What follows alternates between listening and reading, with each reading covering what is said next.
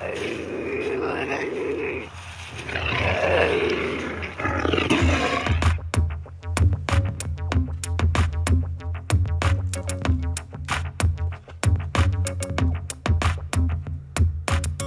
blast off in my time machine.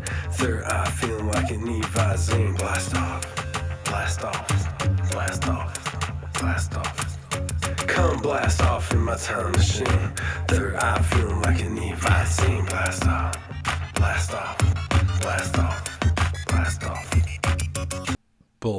blast off on another epic episode of Hero Paranormal Podcast, the hyper anomalous esoteric research organization podcast broadcasting from just south of the old Sherman Ranch. My name is Ryan, the anomalous ambassador of the airwaves, bringing you an epic episode today. On today's episode, we have none other than the amazing Dr. True Ott. You may know him from a variety of past podcasts, both mine and others. He is also behind the podcast that is known as The Story Behind the Story. Dr. True Ott is an amazing Utah researcher who is so knowledgeable about everything, including the occult, treasure hunting, the paranormal, in search of just about anything that might be mysterious in Utah. Dr. True Ott is just about an expert on all of it. He's also involved with Mesoamerican digs taking place at the moment. He has been researching and podcasting for a very, very long time. In fact, before, long before, Coast to Coast AM began. In fact, Coast to Coast AM was somewhat uh, modeled after his original podcast. If you haven't heard of Dr. True Ott, definitely check out his website, meminerals.com. That stands for Mother Earth Minerals, and that's meminerals.com. And you can order a variety of holistic and very helpful items from there if you're in the search of health and happiness. Mother Earth Minerals offers truly unique and cutting edge nutritional supplements. They invite you to learn about the incredible true story of water soluble, magnetically enhanced individual minerals from boron to zinc. Unlock the secrets for the wellness of life with their down to earth and simple approach to supplements. Check out meminerals.com. I personally use his gold supplement, which is absolutely amazing, and uh, can't say enough good things about the products or the man. So, without further ado, let's get him on here and we're going to delve into some very strange, strange but true tales of Uinta Basin High Strangeness. This took place at spacewolfresearch.com, which is a base camp for research located just south of the old Sherman Ranch. We're going to get into all the weird things. Dr. True Ott, welcome to the Hero Paranormal Podcast. Well, my pleasure, Ryan. It's always good to hear your voice. These crazy anomalies happening. It seems like more and more, huh? It really does. There's been there's been so much strange. Just connecting with you today has been quite the endeavor, uh, quite difficult. so um, yeah, it, has been interesting. I know that you've been up to a lot as well. Um, in the introduction, I, I told the listeners about meminerals.com and Mother Earth Minerals and, and how I, uh, I, I was uh, also a, I guess, subscriber or uh, have purchased some of that stuff in search of health and happiness and how great it is. I don't know where we should uh, kick off. We have a lot to talk about, but um, should, should we start with what's what happened in the basin? I thought this was quite interesting, and this was a while back. Surely, yeah. uh, Wherever, whatever direction you would like to go, Ryan, we'll we'll make it happen. Okay. So I, as usual, I had an event take place at Space Wolf Research, which is a base camp up in the Uinta Basin, just south of the old Sherman Ranch, and I. Uh, I gave you a call, and I believe Mr. Ryan Layton as well. I uh, wanted to bounce some stuff off off of you guys, as I usually do, and you very uh, quickly and very versatilely came up uh, to the basin to investigate the situation, um, as well as Mr. Layton and a third individual. And I guess what we found was very interesting. I had a caretaker at the property who who had an event where he saw something akin to three werewolves jump over the fence. He was with a friend of his, uh, smoking on the porch there at the uh, caretaker's quarters, and they yelled out some things to these trespassers. They, the trespassers, did not react as if they were very human, and in fact, playfully started messing with a bunch of camera equipment and technologies of various sorts. And so he went inside, grabbed his weapon. His his buddy had a weapon in his vehicle, and they started walking down the road towards these these three entities. I guess I should call them because that that's where we're starting. And um, well, and and you had a chance to uh, to investigate the situation and also talk to the caretaker. What was your opinion of what transpired from there? Well, yes, thank you. It was. Uh uh, Mr. Layton called me, and as, he, as he's apt to do, you know, he uses uh, military type of metaphors. Code red, code red, uh, out of Skinwalker. We need your help. okay, what's uh, what's up? I believe we got there actually before you did. Uh, you arrived on site. That we were, you know, we were. I guess we're closer from where you had, you had to drive up from from Southern Nevada. But anyway, we got there and. uh interviewed your caretaker, the young man was definitely, shall we say, didn't sleep much the night before. Mm-hmm. He was uh, he was spooked, and so I went into detective mode with him. I I had him. It's always good to have people repeat their story at least twice, preferably three times, and see if it varies any. You know, uh, he was excited. Yes, he was uh, agitated. Yes, but the story was the same. And he pr- proceeded to. Uh, we I, I asked him to reenact exactly what happened, and and he did exactly what you just described. He he, he explained what happened. He saw this this uh, in the lights there. These these three. Uh, he didn't say they were people. He he wouldn't have shot at people. They were they were some kind of weird uh, he didn't say the word werewolf. He basically said they were like some kind of cross between wolves and humans. They they stood up and and then crossed on all fours type of thing. And he, I, I asked him if he'd been drinking or smoking any of the you know funny weed, and, they, no, no, no, no. I well, I had a I had a beer or two. He said, but no, I was totally sober. Um, never seen anything like this before. So anyway, we, I went in and had him reenact what he he he did take shots at at these these creatures because uh, he was unnerved and they were of course trespassing. I asked him specifically if he was if he fired warning shots. He said no. I felt like this was something that I basically had to defend myself. I I shot to kill and I a fairly good shot. He explained he had a really a rather large caliber uh, lever action uh, rifle. I forget the exact maybe it was a 338 or something. It was a big bore. Okay. Mm-hmm. And and he said I I know that at that range I could not have missed.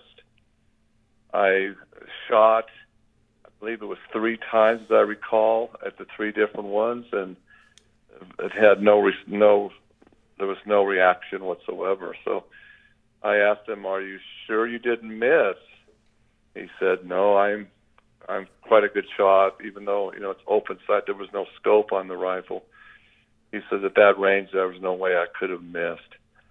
So I proceeded to go uh, looking in the brush, where he said he stood and fired, and I did find the you know the the ejected uh, rounds. I, I picked up his, his empties, and they were fresh. They smell the powder still on them. And then I went to uh, where he said they stood where he shot at them. There were three different locations. We took three different shots, as I recall. And then he went in, and I went uh, I looked where they were looking for any type of, of fur or hair or blood primarily, and there was nothing.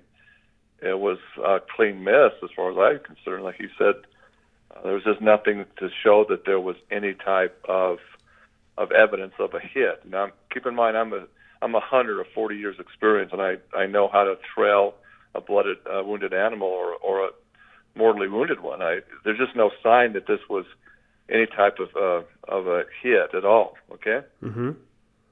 And the third shot, he actually fired the the creature was across the fence on the you know uh, it was looking at coming back and threatening him. So he shot it was just over the boundary of your property property.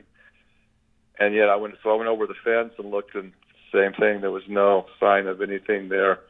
I, I must say, Ryan, I also looked for tracks and couldn't see any tracks of any kind. Not, no disturbance of the soil or brush. I mean, it just looked like it was a make-believe story, other than the ejected shells, which I did locate. So, about that time is when you arrived on the scene, Mm-hmm. as I recall. Yeah and you took matters and you you interviewed your your caretaker and uh, I think our sto- the stories matched completely. And so I just you know Mr. Layton looked at me like this is another strange thing, isn't it? This is weird. I says, what can I say?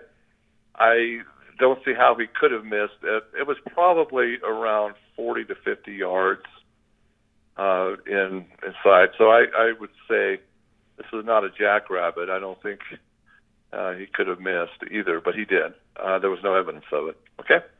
Mm-hmm. So yeah, the story gets stranger.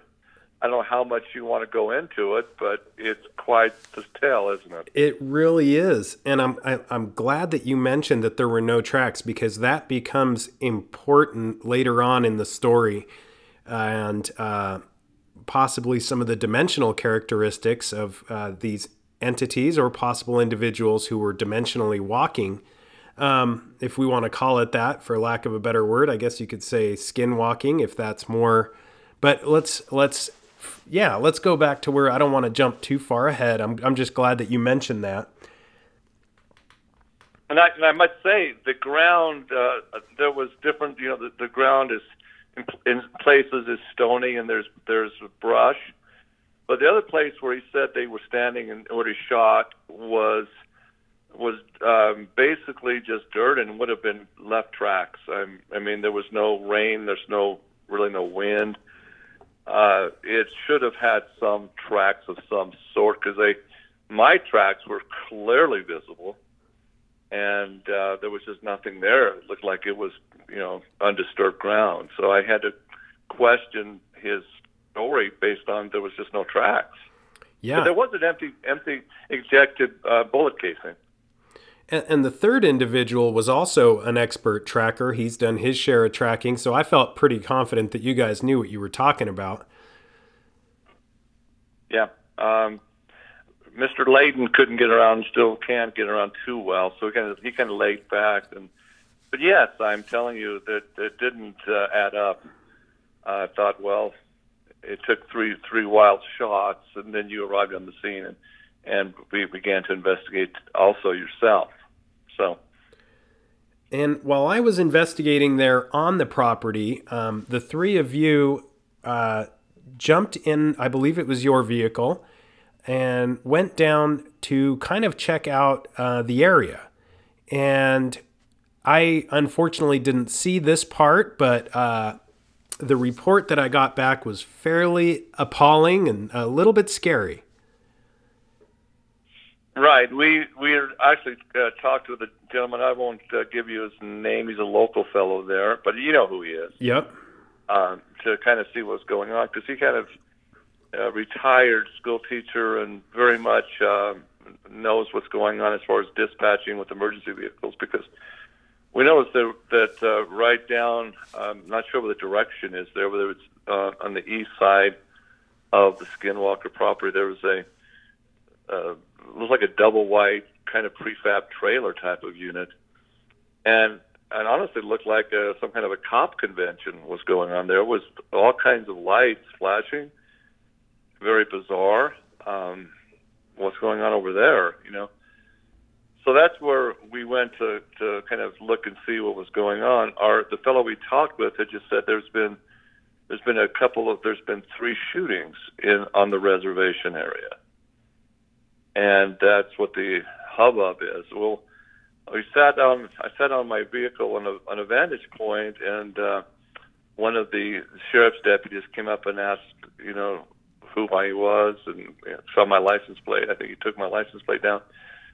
I gave him my, you know, show my sort of my ID. I'm from Ogden, Utah, and I said we're just here with, uh, you know, on behalf of a friend, and we just wondered if we can be of assistance, seeing as all there's a lot of emergency vehicles. Can we help in any way? He says, no, I think you you know, you need to kind of move along. I says, well, the other part of this is I am, uh, I have press creden- credentials. I, I do a, a radio talk show. So if it's all, all the same to you, I'd like to see what unfolds. And I showed him my press credentials and he said, well, just stay, just stay back here. Don't go into the perimeter and we'll be fine. Okay. That's what I did. So we sat there and watched as even more emergency vehicles came in. uh, there was a, a, a, forensics crime lab a vehicle pulled in. Uh, there was must have been over a dozen emergency vehicles, most of them still having their lights flashing for heaven's sakes. And then we watched as a uh, an ambulance in a coroner, the coroner's office ambulance comes in, and we watched. I I had binoculars and watched as they they brought in the gurneys and and uh, had two body bags come out and that as well. There's fatalities. What's going on with us? This is an interesting story. Well, our friend that is knows about dispatch, we talked, called him. He says, "Yeah, well, there's there's three fatalities, and what's strange is this got the police baffled because they're in a side of a locked locked dwelling." Mm-hmm there's been no sign of forced entry, and they're both dead from large bore gunshot wounds. All three of them, the same same situation. And then the gentleman said, "Well, what's strange is the the uh, tribal police. The third person is actually known. He's not he's not a a Ute or a Northern Shoshone. He is Navajo, and uh, has been known to be here uh, doing black magic and was asked to leave the reservation on numerous occasions before, but had not done so. Mm. So there's a Navajo fatality who was known to be practicing, quote, black magic, uh, and was, you know, not. Uh, there's been complaints about him by some of the the Ute uh, individuals, and they asked him to to leave, but he did not vacate the reservation. so that's what we know um, that there were three fatalities. Now, then as as the uh, emergency vehicles began to leave the scene, when the ambulance left, the we were surprised to see a Utah Division of Wildlife Resources (DWR) uh, vehicle. Uh, with I believe there was two officers that came uh, in, and they were there for about oh 20 minutes to maybe a half an hour, and they were probably the, the last uh, to leave along with the the final uh, sheriff's deputy, as I recall. And so as they were coming out, I I just I kind of waved them down and talked with the DWR officials, and I gave them some of my press credentials, and, and they said we refuse to go on the record at this point. But I said, just okay, off the record, what are you here for? I mean, this is a crime scene. He said, well, we have a lot. There's a lot of of very strange uh, animal pelts here. There's bear pelts. There's uh, mule deer. There's they look to be illegally taken. There's even a lot of coyote uh, and what looks like wolf pelts. Mm-hmm. And they thought that was very strange because um, one of the animal pelts, he didn't say which one, had what looked to be a fresh bullet wound in it, uh, two of them. Like they were just killed recently, but they were not bloody per se. Very strange anomaly, and he he he took the pelts into evidence and wrote up a report, but had no idea where their source, whence they came, that type of thing, and and he didn't want to elaborate any more than than just saying there was illegally taken, what appears to be illegally taken pelts and furs. He was investigating at least. Wild. yeah, totally wild. There's there's a anybody that's listening to this and thinks this may be a little crazy. Well, of course it's a lot crazy, but there was a, a book published, Ryan. I think it was 1864, just as the Civil War was winding down. Uh, the author was a fellow named uh, uh, Sabine Gould, Sabine Gould, Barry, Baring Sabine Gould, I think, believe is the author's name. The book is entitled "The Book of Werewolves." It was not it was not a you know fictional account of, of you know a Halloween type of story. This was a, a scientific treatise of the reality of werewolves and interdimensional uh, phenomena. Uh, Baring Sabine Gould had uh, had an experience what he, he described in the book uh, when he was in the south of France. Uh, the the villagers they were staying started in, around midnight was screaming Loup Garou, Loup Garou, which is, you know, the the walking wolf or the werewolf, and he proceeded to uh, explain that he watched as would only be described as. In fact, I say this because it's almost the exact same description as your caretaker saw. Mm. A large uh, wolf-like, wolf-like creature, but kind of walking more on his hind legs and, and then going down to all fours, but but exhibiting uh, quite athletic abilities to jump over hedgerows and fences as he ran in the moonlight. Okay. Mm-hmm. So there was a whole. I mean, this this book is quite well researched. I have a hard copy of it. It's quite a quite a rare edition. But doggone it, it talks about uh, he goes and experience he experienced what he saw, and then he then he began to scientifically delve delve into the history of this, and it's very credible. It's it made me uh, stop and scratch my head. He went into the archives of of the the local monastery, the church. Uh, this goes clear back into the Dark Ages. That they had well, the the church had documented specific bloodline individuals that seem to be under a curse of this. And it seemed like this would follow moon cycles. Now, I'm not sure, maybe you can remember, was there a full moon that night? I think there was that night because it was, uh, your caretaker said it, it you could see quite well, uh, mm-hmm. uh, even though it was like about midnight. That's right. That's right. So that all parallels that book, the Book of Werewolves. And there was another episode, or I guess at the same time, not to get too tangential, but in another county around the same time, there was another body. Is that correct? Yeah, there was there were the two there just off the off the the Skinwalker property, and the third body was this Navajo. Yeah, it was it was it was more. I think it was more towards Duchesne. It was still part of the res property, as I understand. I don't know. I didn't mm-hmm. delve into it.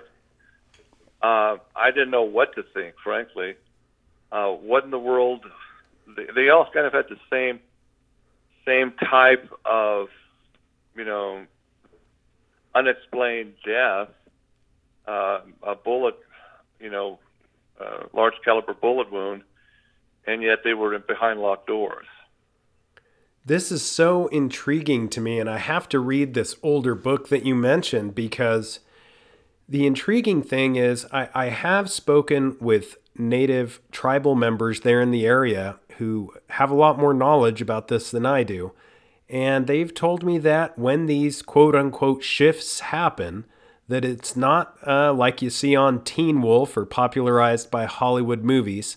you know, with the bones crunching and the howling at the moon and a physical manifestation, but it is more of a dimensional manifestation that takes place uh, where the uh, person involved uh, with the occult practice or the dark adept actually starts to see themselves running through the woods in sort of a uh, tunnel vision type scenario and manifests in more of a dimensional way than a physical way. However, there is that physical other out there wherever they are manifesting.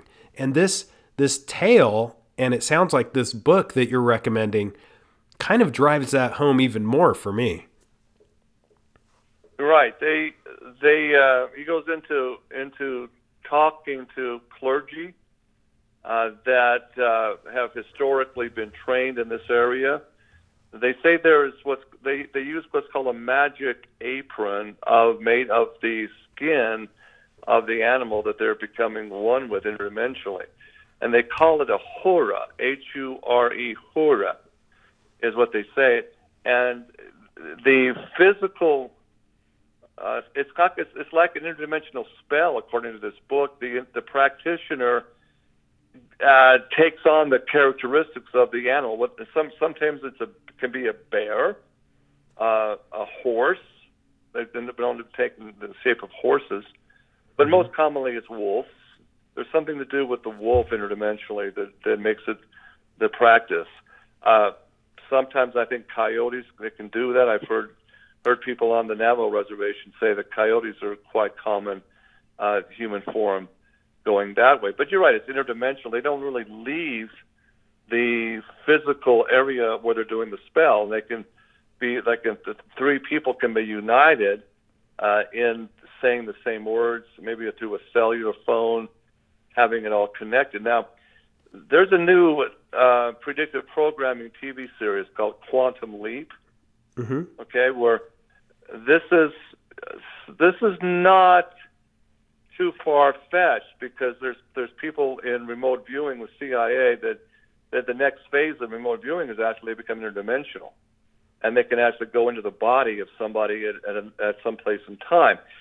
But the key point, both in the Book of Werewolves, uh, the hura, the, trans, the, the, the black magical transformation, if you die as a uh, shapeshifter, you die in reality. Interesting. It, uh, as, as it hits you, uh, it can manifest as a deadly wound. That's one of the things that, that was that was touched upon in the book of werewolves that they're not they're not indestructible in their magical state. They can they will appear to be totally you know uh, just like um, uh, the hunt for the skinwalker with the Shermans. They they met a had had large uh, dire wolf manifest and and uh, Mr. Sherman is a you know crack shot with his 30 six. He swears he's he shot it and shot it and saw he had to have direct hits, but then it just you know then nothing died, but it just disappeared in the middle of that field. Mm-hmm. That is what I'm talking about. Whoever was touching that, if it was, you know, it could have been interdimensional like a Bigfoot and not had any type of of death happen. But if it was somebody messing around through black magic, that person was probably dead somewhere with a with a large caliber series of gunshot wounds on him. Wow. And this this does line up with information I've gathered from others who have looked into these practices. Uh, there is a YouTube channel called Dimensional Walking with a couple of individuals I've spoken with, and uh, it's uh, Mike Wazowski and Rainbow Radali. And much of this does seem to take place in kind of a dimensional reality, which, you know, when, you, when you navigate the activity of these dark adepts, it's wild that there is sort of a bilocation which can be taking place. Yeah, exactly. That's that matches uh, very much so. There is a, you know, uh, my theory about it is, though it's not in the book by Sabine Gould, but as I read it, I thought, well, the the skin or or pelt, the hora, well, it really is the DNA um, of that of that that creature. Now, if you utilize some kind of other, you know, spell casting interdimensionally, you can take on that around your midsection. You become that individual in, in a dimensional form. So, seeing as what happened there with your with your caretaker, I the only thing I can I can imagine. I I I don't believe he would be shooting at a human being that way, but something very strange, jumping. What? How, how tall was your fence? Mm-hmm. Four foot, five foot. Yeah, I would say like it yeah. wasn't even there. Yeah, he said they You know? spryly jumped right over it without any effort. And your camera was how high? About twelve feet Easily, up tw- on that pole, easily twelve feet. and he was able to, you know, go right up on that pole. It's like like that. That's what unnerved him. Mm-hmm. Yeah, that's that's not your average human can't jump up that high. At least I can't. No. So that's what you know. It's like again, that's what takes the takes it on these uh, these moonlit nights of the full moon. There's and there is definitely something with the Loup Garou uh, legends of the, the the you know what happens during the night of the full moon. Eh, Whether it's uh, electromagnetic uh, structures, because that's you know there's there's always more of a pull on tidal large bodies of water. Something interdimensional can happen on that night of the full moon. Um, in fact, you know that we have the English word lunacy and lunatic tying into lunar cycles of the full moon.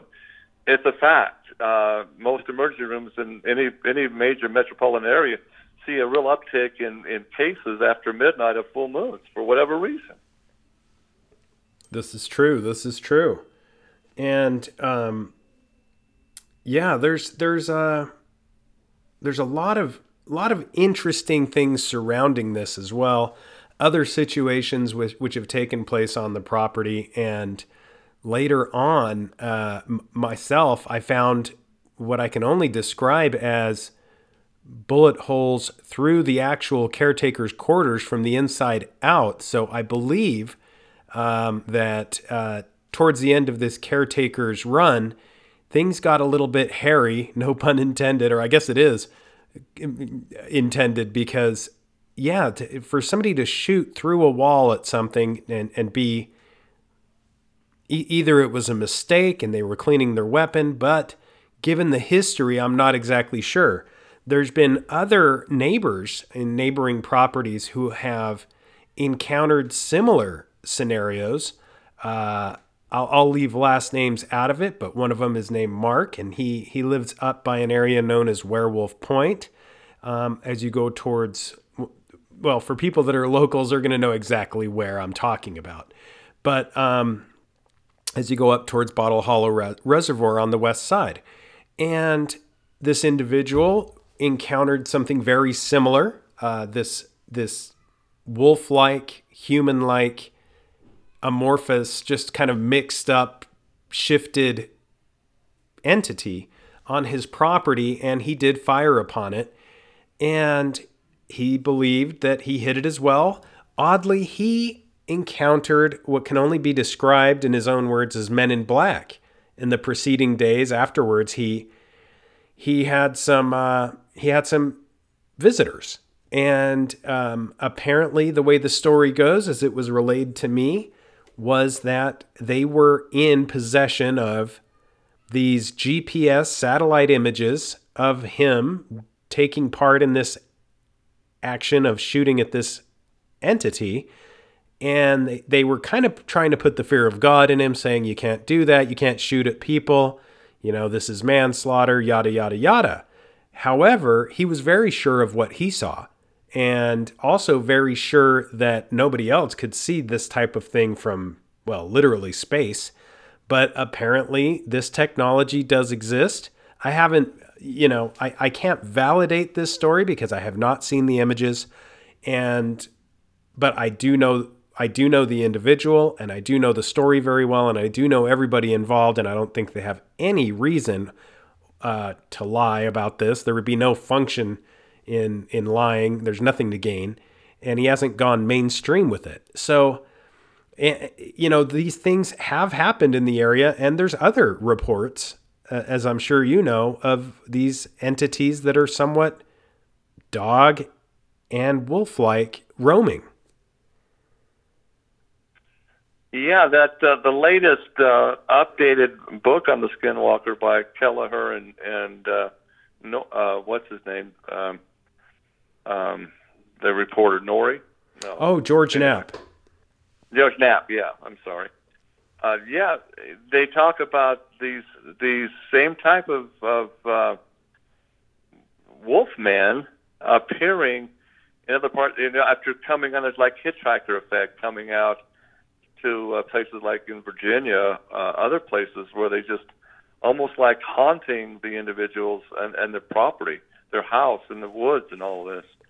What if this is speculation now there's nothing to do uh, with this on in the book we re- reference but what if you uh, delivered a mortal wound to the people as they're interdimensional uh, and and destroys their physical body but their soul becomes trapped inside of that entity too would that not be a reason to to come in the night to haunt somebody in their sleep uh, which would awake and, sh- and shoot shoot the gun and, and you know put bullet holes into the wall. Mm-hmm. I mean, that's what that's what I think hauntings are all about, frankly. It really is. It's, it's a, yeah. So that's my speculation on what could be happening. I, you don't know what happened to your caretaker, but he he didn't uh, fare too well afterwards, did he? No, and I don't know that I would have fared too well after having that experience because there's just so so much in the mix. Yeah, and what are you going to do? Go to the police and tell this wild story? You know, uh, are they going to even believe it? Did he even? I mean, there's no physical evidence of, of any crime being done. It's not illegal to discharge a gun on your property. Mm-hmm. You know, um, it's as bizarre as bizarre stories I've ever seen witnessed. And I, you know, I just just chalk another one up to the strangeness in the Uinta Basin. Very true. And it's not just in the Uinta Basin. I've, you know, down in the Shiprock area, uh, that's definitely reservation, uh, Navajo country. There's a, uh, there is uh, Ute tribal members there nearby as well. And down in the Shiprock area, I've heard tales from the Navajo Rangers um, when I got a chance to meet with them and many of their tales are similar, where uh, one particular tale was of a gentleman who had a similar experience. He did, in fact, unload on this creature in his view. And when he approached it after a direct hit, what he found was quite interesting something like almost like the shedding of a pelt, but it was. Uh, in his words, it just it just didn't look right. There are images of it online. Um, the Navajo ranger I spoke with was John, and uh, he he had images of these that he was showing me. There was another case of an individual who shot at something similar, and it was when he did approach in this other scenario, this other completely separate event when he approached, it was a person. He had, in fact, shot a person, but he was sure of what he saw beforehand. So it really makes you wonder if we're dealing with the same thing, different things, uh, depending on the state of the dark adept at the moment when this interaction takes place. Like what comes into play? Because it, it is a lot like a, a science, almost like remote viewing where, you know, sometimes there's a hit on target and other times there's not when you're remote viewing. And it makes me wonder if it's it's similar with this interdimensional shapeshifting.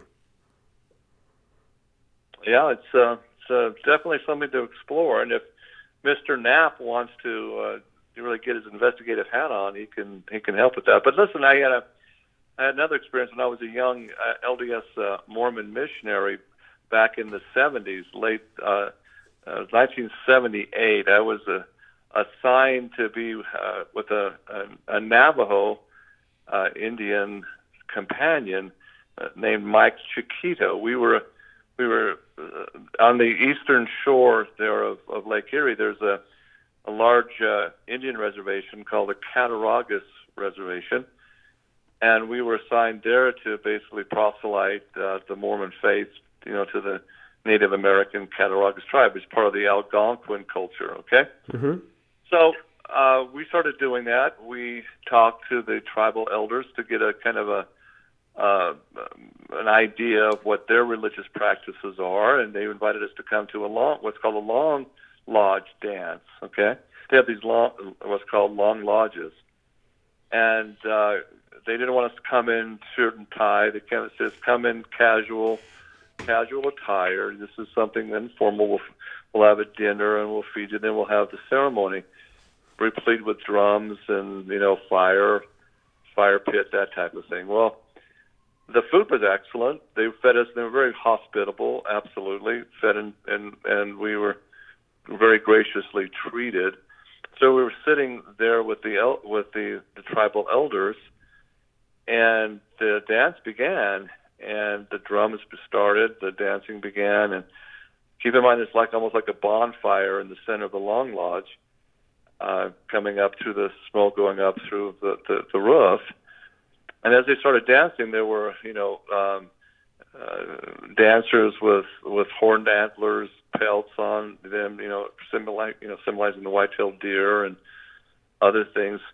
And then suddenly there was howls, and about ten dancers come in with wolf pelts on them, you know. And I thought, well, this is like signifying the wolves chasing the deer or something. Uh, then I I looked around for my companion, and he had vanished. He'd vamoosed Mm-hmm. he was not sticking around. We were driving a little Ford Pinto uh, at the time. He, he, I mean, I didn't even see him leave. It was dark, and you know, uh, except for the fire. He had run and he grabbed and he did the unpardonable sin, leaving his companion. You know, don't you don't separate. But he left me high and dry. Um, I had to, to beg a ride back to our place and he was barricaded up in in our little uh, one room apartment. He was barricaded. I mean, locked doors, latched, and everything. Let me in. No, you can't come in. I said, "You okay? You know what's the matter with you?" Finally, I talked him into opening the door. All they could say was he was he was terrified. He was saying one word: "Anupits, Anupits, Anupits." I said, "What is Anupits? What are you saying? Talk talk English." Um, he says, "Well, that's Navajo uh, or Native American for basically skinwalker, um, shapeshifter, Anubis." Mm. Wow, that's super similar sounding to Anubis. You know, which is That's the what I'm saying. that's so interesting. Anubis. Yeah, Yeah, which which is the jackal-headed god of the underworld and of the dead. amazing coincidence. Exactly. So I, I said, "What in the world did you do? Are you okay?" He says, "I don't want to. I want to leave. I want to leave the area." Uh, I had to call the next day. My mission president get him transferred out because he was petrified. He said, "No, this is very real. I've I've seen I've seen Anubis. I've seen Anubis. The the the you know the shape shifting in the reservation. He knew it. He says they were invoking some very dark spirits. You got to get out of there." So this is, I guess, this is not just the Southwest Indian culture. It's also seems to be the same, you know, in the Algonquin, you know, the the Eastern tribes as well. So it's, I'll never forget that. I wrote it in my missionary journal. Like, um, my companion, I, I wrote something like this: My companion is way overly superstitious. I thought he was very rude, and he he did the unpardonable sin, leaving his companion. You know, things can happen under the Mormon rules of conduct. You don't do that. hmm And you know, it- it- it's against the code. yeah. You know, in Uh, all anyway, in all fairness, though, the supernatural, the, you know, the the just the being superstitious, uh, it, you start to understand it after a while because of situations like the ones we're discussing. So I mean, I can't blame the guy. Yeah, it was it was eerie because in the in the light of that was coming off of the fire, uh, these these shadows did appear to be wolves, you know, manifesting. And he was I, I know he was there when the when the deer dancers came in and did all of that, but when the wolves appeared and he started dancing around the fire, he vamoosed. He was out of there. Nothing's going to stop him. mm-hmm. He was gone. So Anubis, Anubis, yeah, very very similar uh, semantics. Super the similar. Jackal-headed, and Egyptian jackal-headed god of the dead. Yeah. And those coincidences, they don't stop there. You know, when I began researching some of the some of this occult dark magic, you know, there are some fairly hard to get books out there.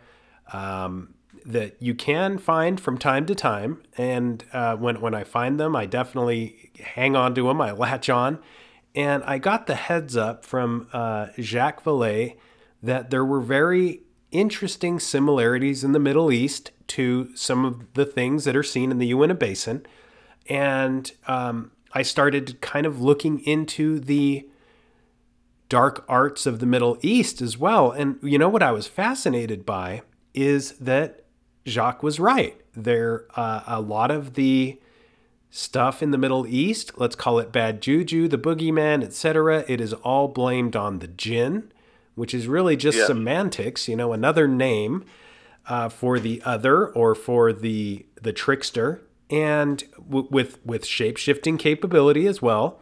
And interestingly, a lot of similarities as far as candle work some of the rituals that take place, the uh, the adepts doing these dark occult rituals are performing in very similar ways and many times with the exact same colored candles and the same formations.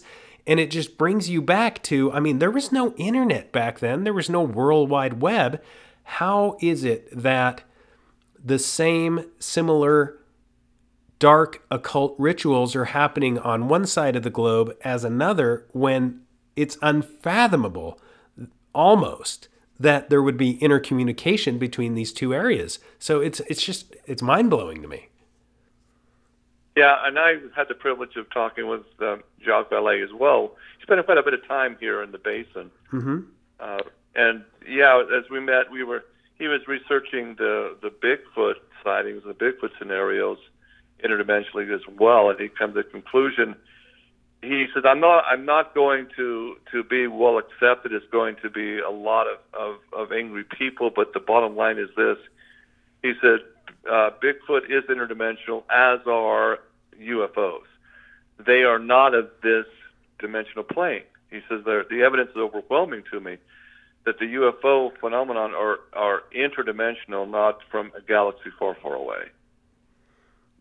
And that's what I appreciate about people like yourself and Jacques. It's it's not a popularity contest. If you know when you do research this long, when you have an opinion, I mean, it's best to state it because you've spent so much time doing it, and you do that as well. Many times at the you know expense of people quote unquote agreeing with you, and I appreciate that about you. Well, I just I just call it as I see it. Uh, you know, I came I came like uh, Mr. Layton said, a code red. Code red, we got to go immediately you're free. And well, I just happened to be free, and so we went over there, and uh, I, I'm just relating what I witnessed and what I saw. Mm-hmm. Uh, a young young lad, uh, your caretaker, who was definitely agitated, uh, very much so, and didn't know where to turn. Was afraid he did something very wrong, and was very fearful. So yeah, we were I don't know if we made the situation better or worse, Ryan, but it it is what it is. We witnessed what we witnessed with that, and I don't care if people believe it or not. I I, I must say it happened. That's right.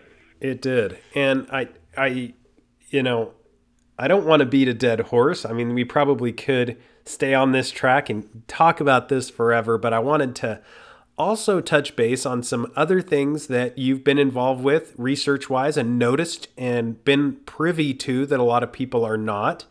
And that is I mean, we could go down a ton of directions, but I was mesmerized by your presentation at uh, up in the Uinta Basin of Utah. You recently did a presentation that I was lucky enough to take part of um, at the Moon Lake Gathering, and that is these findings that are being found throughout the world, but particularly uh, Mesoamerica, and these are basic. Can we go into a little bit of that?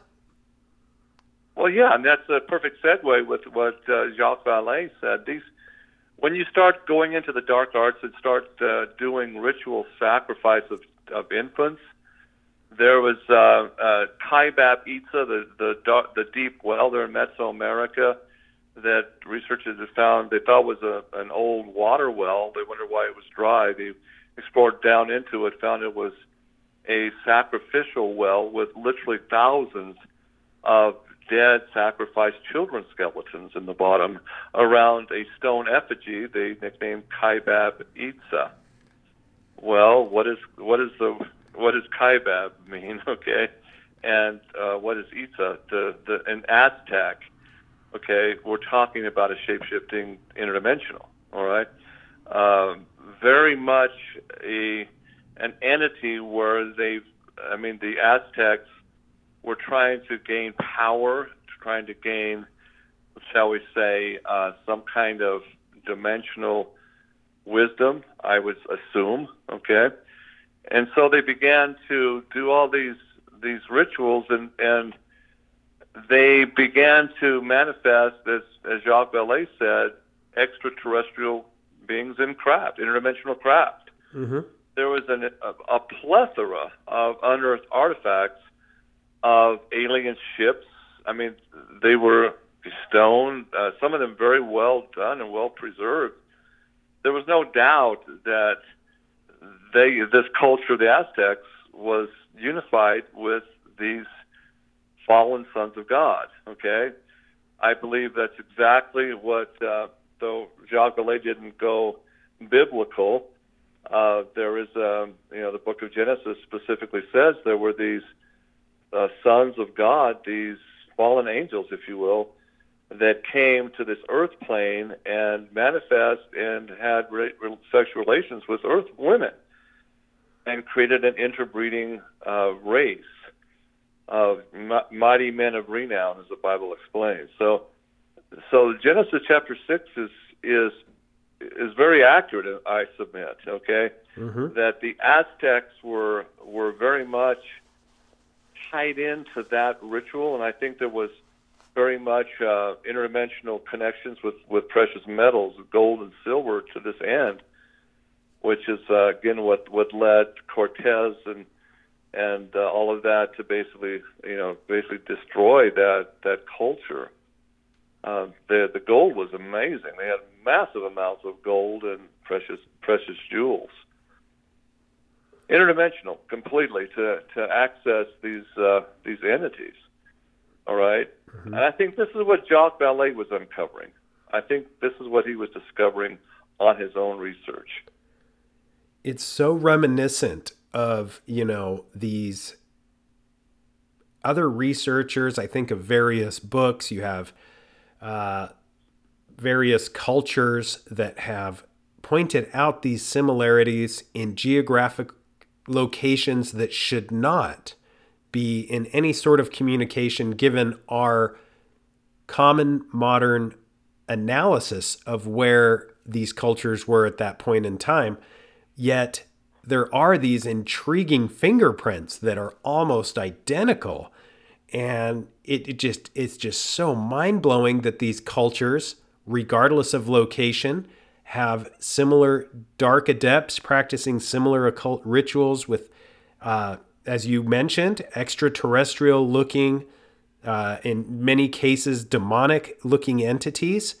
And, you know, it, it brings me to something I just came across, which was uh, Dr. Travis Taylor had a lunch at uh, what is that the Phenomicon. He offered for 75 bucks a head. People could have lunch with him and ask him any question they wanted. And someone released video footage of what took place there. I'll, I'll have to make sure and send it to you.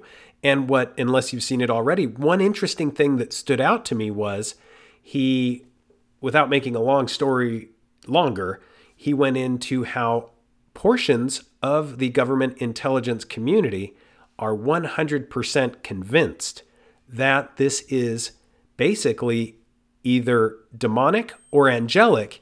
And uh, they said, leave this stuff alone.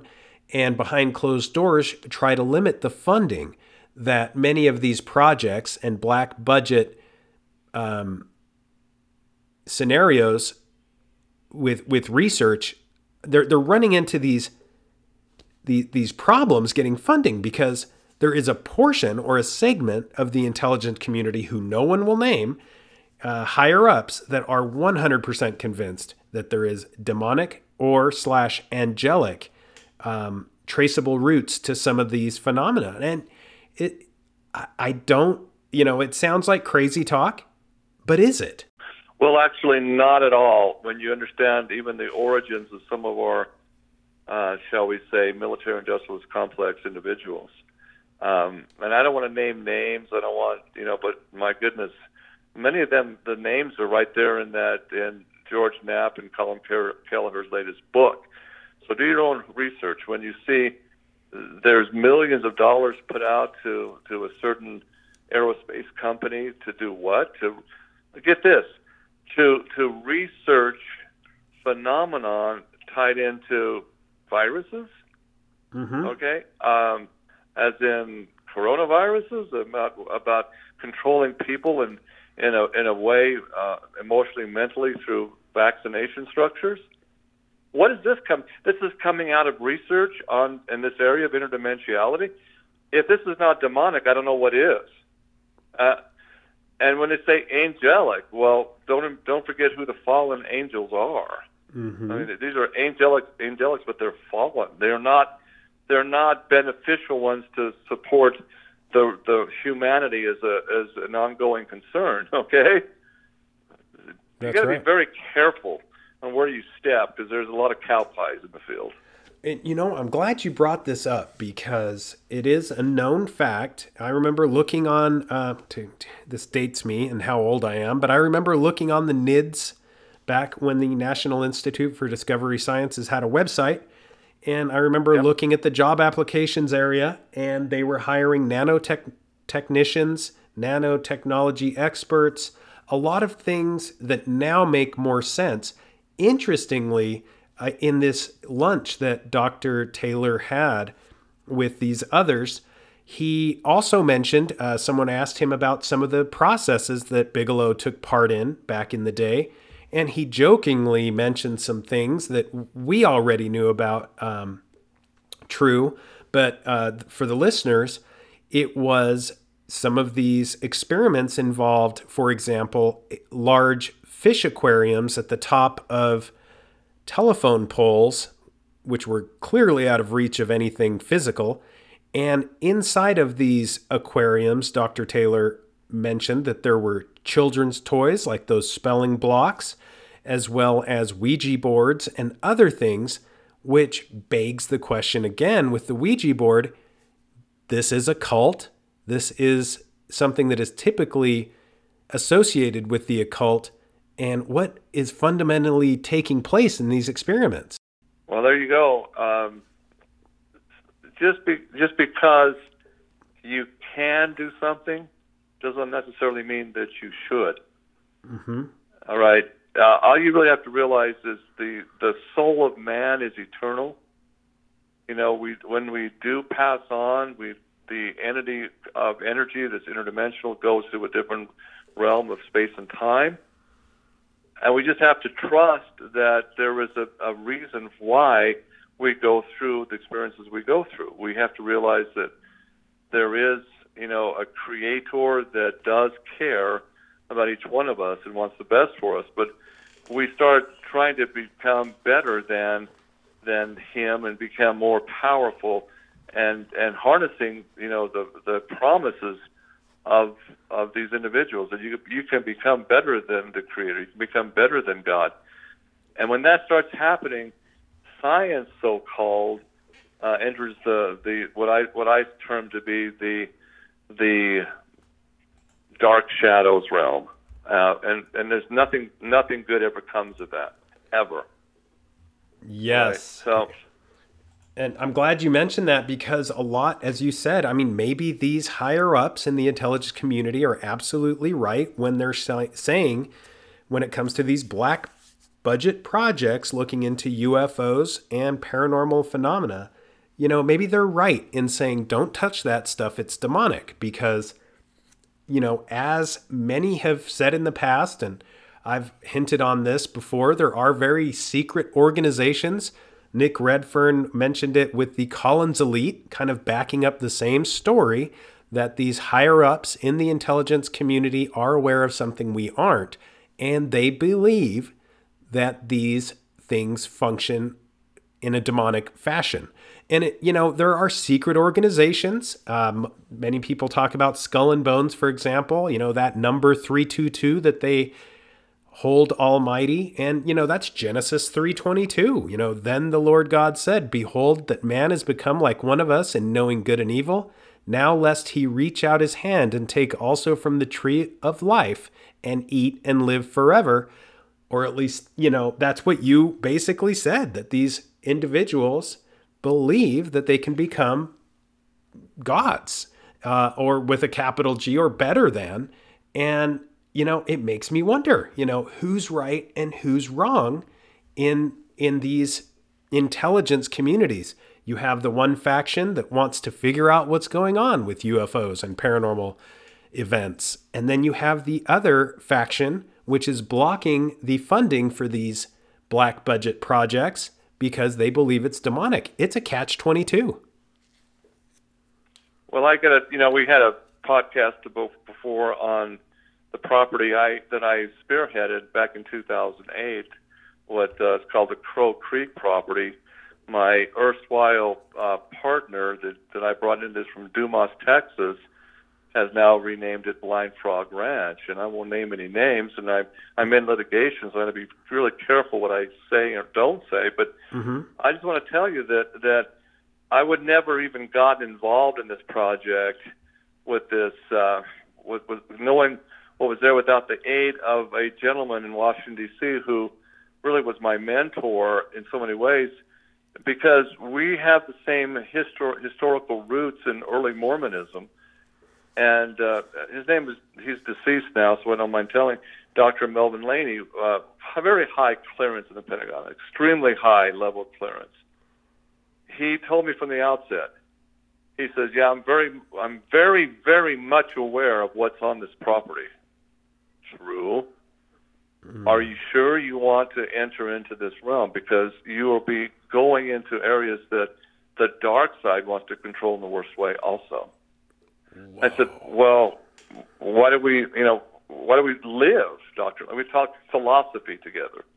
I said, why do we even live if we're not trying to do the best for humanity? If this is worthy of the the the attention of the dark side, surely there's got to be a really good thing for the positive side as far as technology is concerned. He says, yes. Let me just tell you, uh, through satellite technology, we know there's seven caverns there. We know there's seven seven structures in there but there's also things that could be a two-edged sword that could the dark side can get a hold of and empower. It's like it's like what Travis Taylor is. I mean, really, if I were to sit down with Travis Taylor uh, over over biscuits and lunch, okay, I, I would I just ask him. I, I like him. I think he's he's brilliant. He's articulate, and he's knowledgeable. But sometimes I think maybe you know we're opening you're opening a box called Pandora that could, you know, be harmful for the, the world as a whole.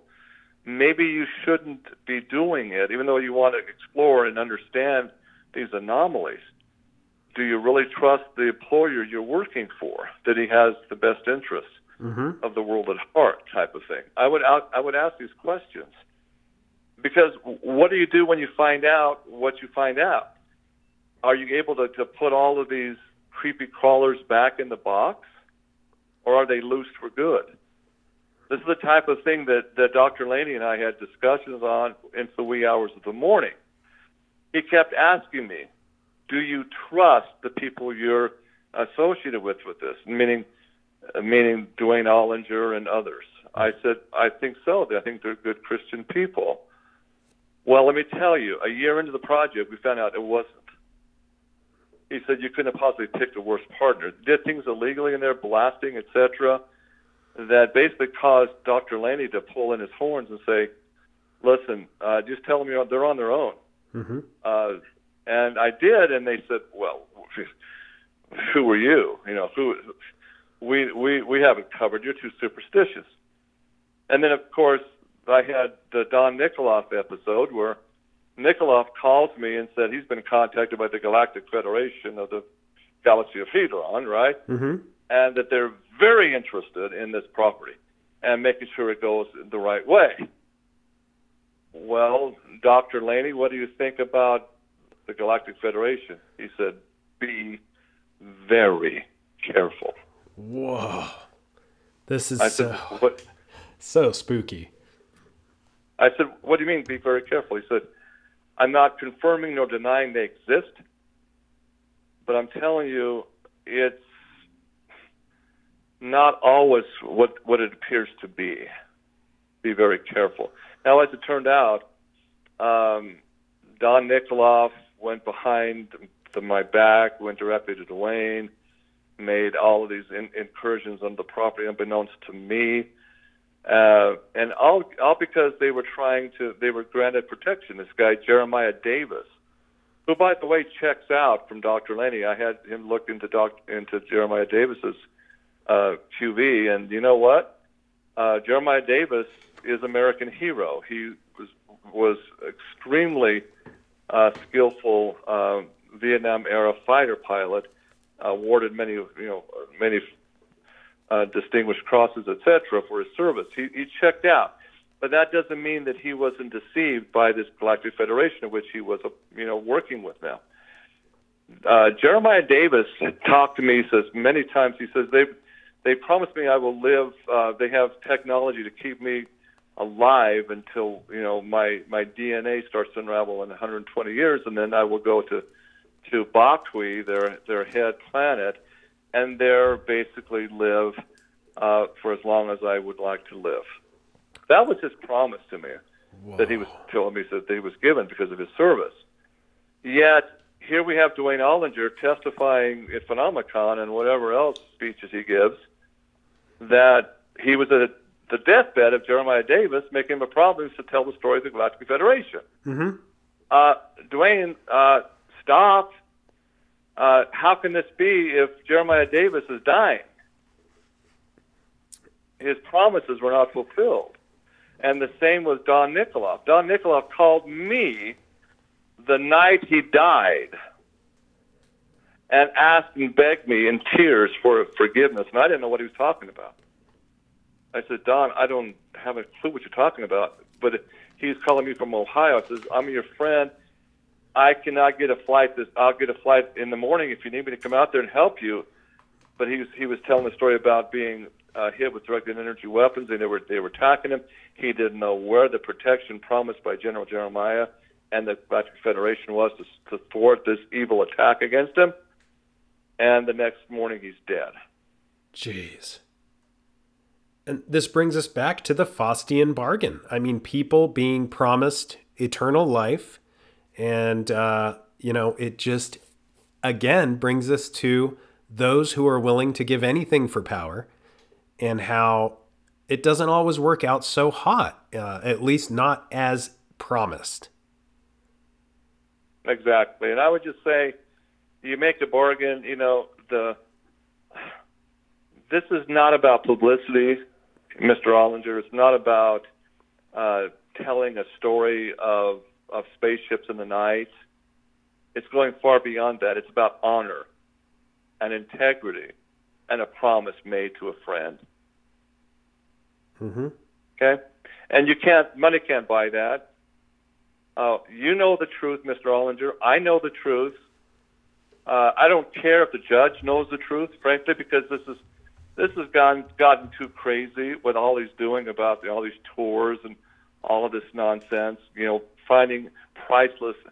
I mean, uh, Indian artifacts in the form of trade beads. I mean, being this type of thing is is commercialization, and it's my goodness, what are what are the Ute elders thinking about this? Does they even care? You know, this is a sacred site to these Native Americans for a very important reason, not to be commercialized on Discovery Channel for a money for a money price tag, a mess of pottage, if you will. That's just my two, two that's, that's my testimony on it. they they wanted to depose me a lot more, but you know, I, I don't know. I'm, I think they're afraid of what what I'm going to tell them fine, depose me for 20 hours. I'll tell you the whole story and I'll document every every single sentence of it. Mm-hmm. And I'm glad you. I'm glad you said story because um, I also uh, wanted to uh, talk after we're done recording about why um, why I received that text and what what's going on currently. Uh, a similar situation, possibly. But um, you said story, which made me think of the story behind the story. And I've mentioned to the listeners uh, Mother Earth Minerals at meminerals.com. And could you also tell listeners where they can catch the story behind the story and anything else that you wanted to uh, tell our listeners? Well, yes, Ryan, thank you. Uh, I've been doing radio broadcasting for well over 30 years, actually. The story behind the story is is my uh, the name of my broadcast. Uh, it's currently being simulcast. You can you can tune in uh, on Friday nights. It's eight o'clock to 10 p.m. Two hours, eight to 10 p.m. Mountain Standard Time on Revolution Radio. That's uh, freedomslips.com, www.freedomslips.com. Studio B from 8 to 10 p.m. is where we, we're parked we simulcast with the Goldwater Network, uh, James Watkins and and and others. Um, I mean, Valley. Um, they're uh, it's quite amazing what they're doing out of Manila in the Philippines, uh, broadcasting into you know radio radio free South Pacific Islands, uh, radio free uh, Australia, and and uh, etc. It's amazing how how the the the information curtain has been drawn. We're supposed to be living in a free and open society. No, no. Uh, the the the pod, the broadcasts we do there are monitored and and, and scrambled so often it's not even funny. Mm-hmm. Oh well. It's a great show. Yeah. And I, you know, it's been a great conversation. I can't thank you enough for coming on. And uh, hopefully, what we will discuss after this recording, uh, we'll someday be able to talk about that publicly. But it's uh, kind of a similar scenario where these these uh, powers that be are offering funding in ways that are, well, not quite right. And we'll have to get into that another time. But thank you so much, Dr. True Ott. Thanks for having me. Uh, be well and be safe, Ryan. Wow. So much information, such a great episode, touched on so many things that are not only scary, but true. And this is very common in certain areas geographically in the Uinta Basin of Utah. There's a long history of legend and lore, and how exactly this is mixing in with more modern technology is beyond many of us. Are these projects that are looking into the phenomena such as UFOs and the paranormal, are they in fact opening Pandora's box? Are these projects poking the bear or poking the hornet's nest, and what comes out is uh, not going to be good? These are all unknowns. Why is it that a portion of the intelligence community is in fact believing that these are adversarial, possibly demonic entities or angelic. In the video that is of the lunch that Dr. Travis Taylor had with members of the Phenomicon that paid $75 a head to sit down and listen to Dr. Travis Taylor answer their questions. In that video, there is uh, the speculation that these groups in the government exist and that they are spoken of in other places, such as books. Uh, Ray Boucher mentioned them and called them the Collins Elite in a book by Nick Redfern. The Collins elite, therefore, believe that these things are demonic. Here is a snippet from Travis Taylor's lunch. There was a group within the government that uh, uh, they told us several times demons and, and, and angels, y'all need to stay away from. This is very interesting that this is finally out in the limelight because I've heard this for years, and here's a little bit more years away and steer funding away from us to keep us from uh, looking into it. It was really odd. I know I had the same. It's the same odd thing. So my question is, of course, why would these groups try to keep funding from these black budget and other projects that are investigating UFOs and the paranormal unless there was a real danger there? I don't know.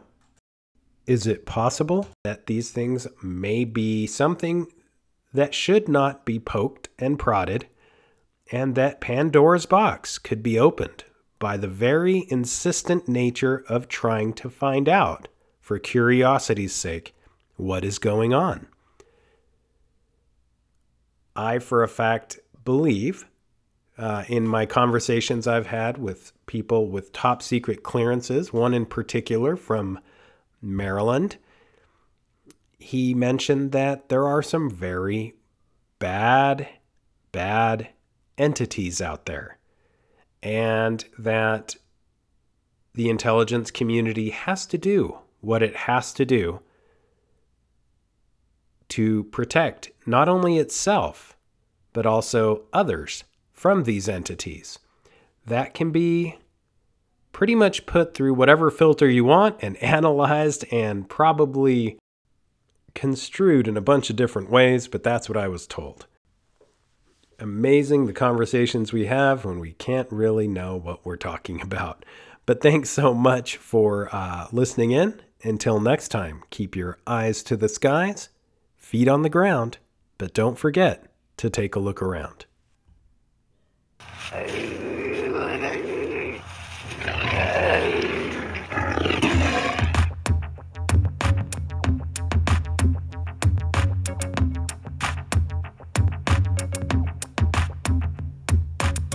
Blast off in my time machine. Third eye feeling like it need Visine. Blast off, blast off, blast off, blast off.